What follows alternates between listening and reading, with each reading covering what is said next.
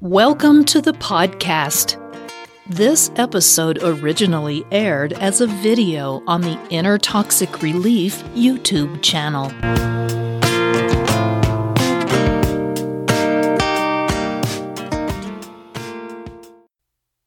Inner Toxic Relief presents Seven Ways a Narcissist Plots to Steal Your Friends. When you are involved with a narcissist, they are focused on learning about you in order to make you focus solely on them. They often want to isolate you from family or friends that you have so that you will have no one other than them to turn to for love and affection. This is part of their strategy to control you and keep you from abandoning them. That's why it's vital to understand how they go about plotting to steal your friends. The seven most common ways they plot to take your friends away include the following tactics to identify gullible friends and isolate you from your allies. Number one, they watch and learn. This phase usually begins prior to the start of a relationship with a narcissist. They often want to learn as much about you as they can, even before they make first contact with you. They want to know what you like, don't like, what your habits and routines are, and where you like to spend your free time. With this knowledge, they can more easily integrate themselves into your life and they know better what to do to get you to like them. They also begin the process of getting to know who your friends are and what they are like. They do this because their personality disorder is such that they feel they have to control every aspect of their life. If they don't do that, they fear they will be exposed for the hateful person they believe themselves to be. Number two, they troll social media. In our modern world, getting to know you is as simple as clicking on the link. They troll your social media platforms to learn what you like and don't like, as well as who your friends are and what they're like. When they are trying to understand who your friends are and what they're like, they are looking for some very specific qualities. They will spend hours online trying to learn who among your friends is single and of the same gender as you, because these may be future victims after they discard you. They also look to find out who they might be able to triangulate against you, and who among your friends might also be narcissistic. Number three, they enlist allies. As they are trolling your friends, the narcissist is looking for people who may be narcissists themselves. You know, game recognizes game, as the saying goes. These might be people they enlist as allies to work against you. It only takes the right kind of manipulation to get another narcissist to work against you. These also might be people they would be interested in forming relationships with when they discard you or you discard them. They could be a quick replacement for the narcissistic supply they need so desperately. Number four, they identify enemies. This is another thing the narcissist does as they troll your friends. They want to identify those people who will most likely see through their manipulation tactics. That could cause them big problems, and for that reason, they will try to work on a strategy to turn you against them.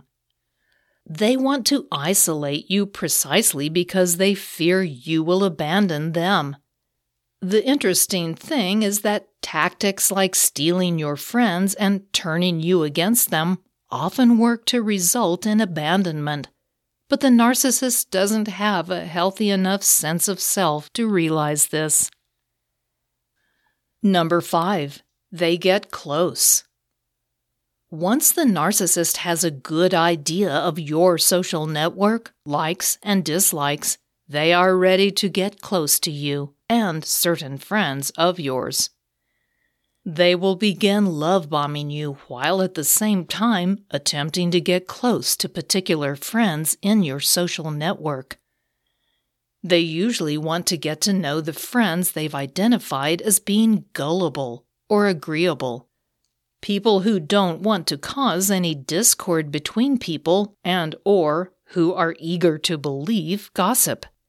They will even begin to form their own friendships with these people. Usually, you are thrilled to have a significant other fit so well into your social network, but the narcissist is not doing it to be part of the group. They are plotting to work against you. These are the people they can manipulate to choose them over you. They frequently will drop some not so subtle hints that you are being emotionally or even physically abusive. They may tell them they suspect you are cheating on them. They may even say you stalked them. This all works to plant the seeds of doubt in your friends' minds.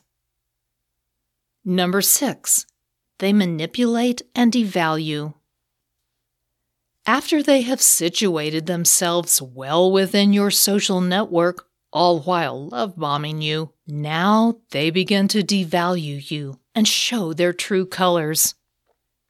You'll likely feel like there is nothing you can say or do that is the right thing. They want to make you feel worthless and like you're nothing without them. Of course, this is a case of them projecting, since they are the ones who feel truly worthless deep down inside. While devaluing you, they are also outright bashing you to your friends. They'll be oh so charming to your friends, particularly those who are gullible. Then they'll start triangulating. They'll tell you one thing and your friends another to play you against each other.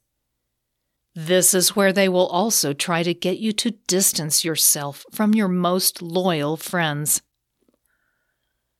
They might set you up for seeming rude or uncaring toward your friends. They might bait you into being rude toward them in front of your friends, or they may tell them something you supposedly said about them. They are actively trying to destroy your relationship with them at this point. Number seven, they discard and move on.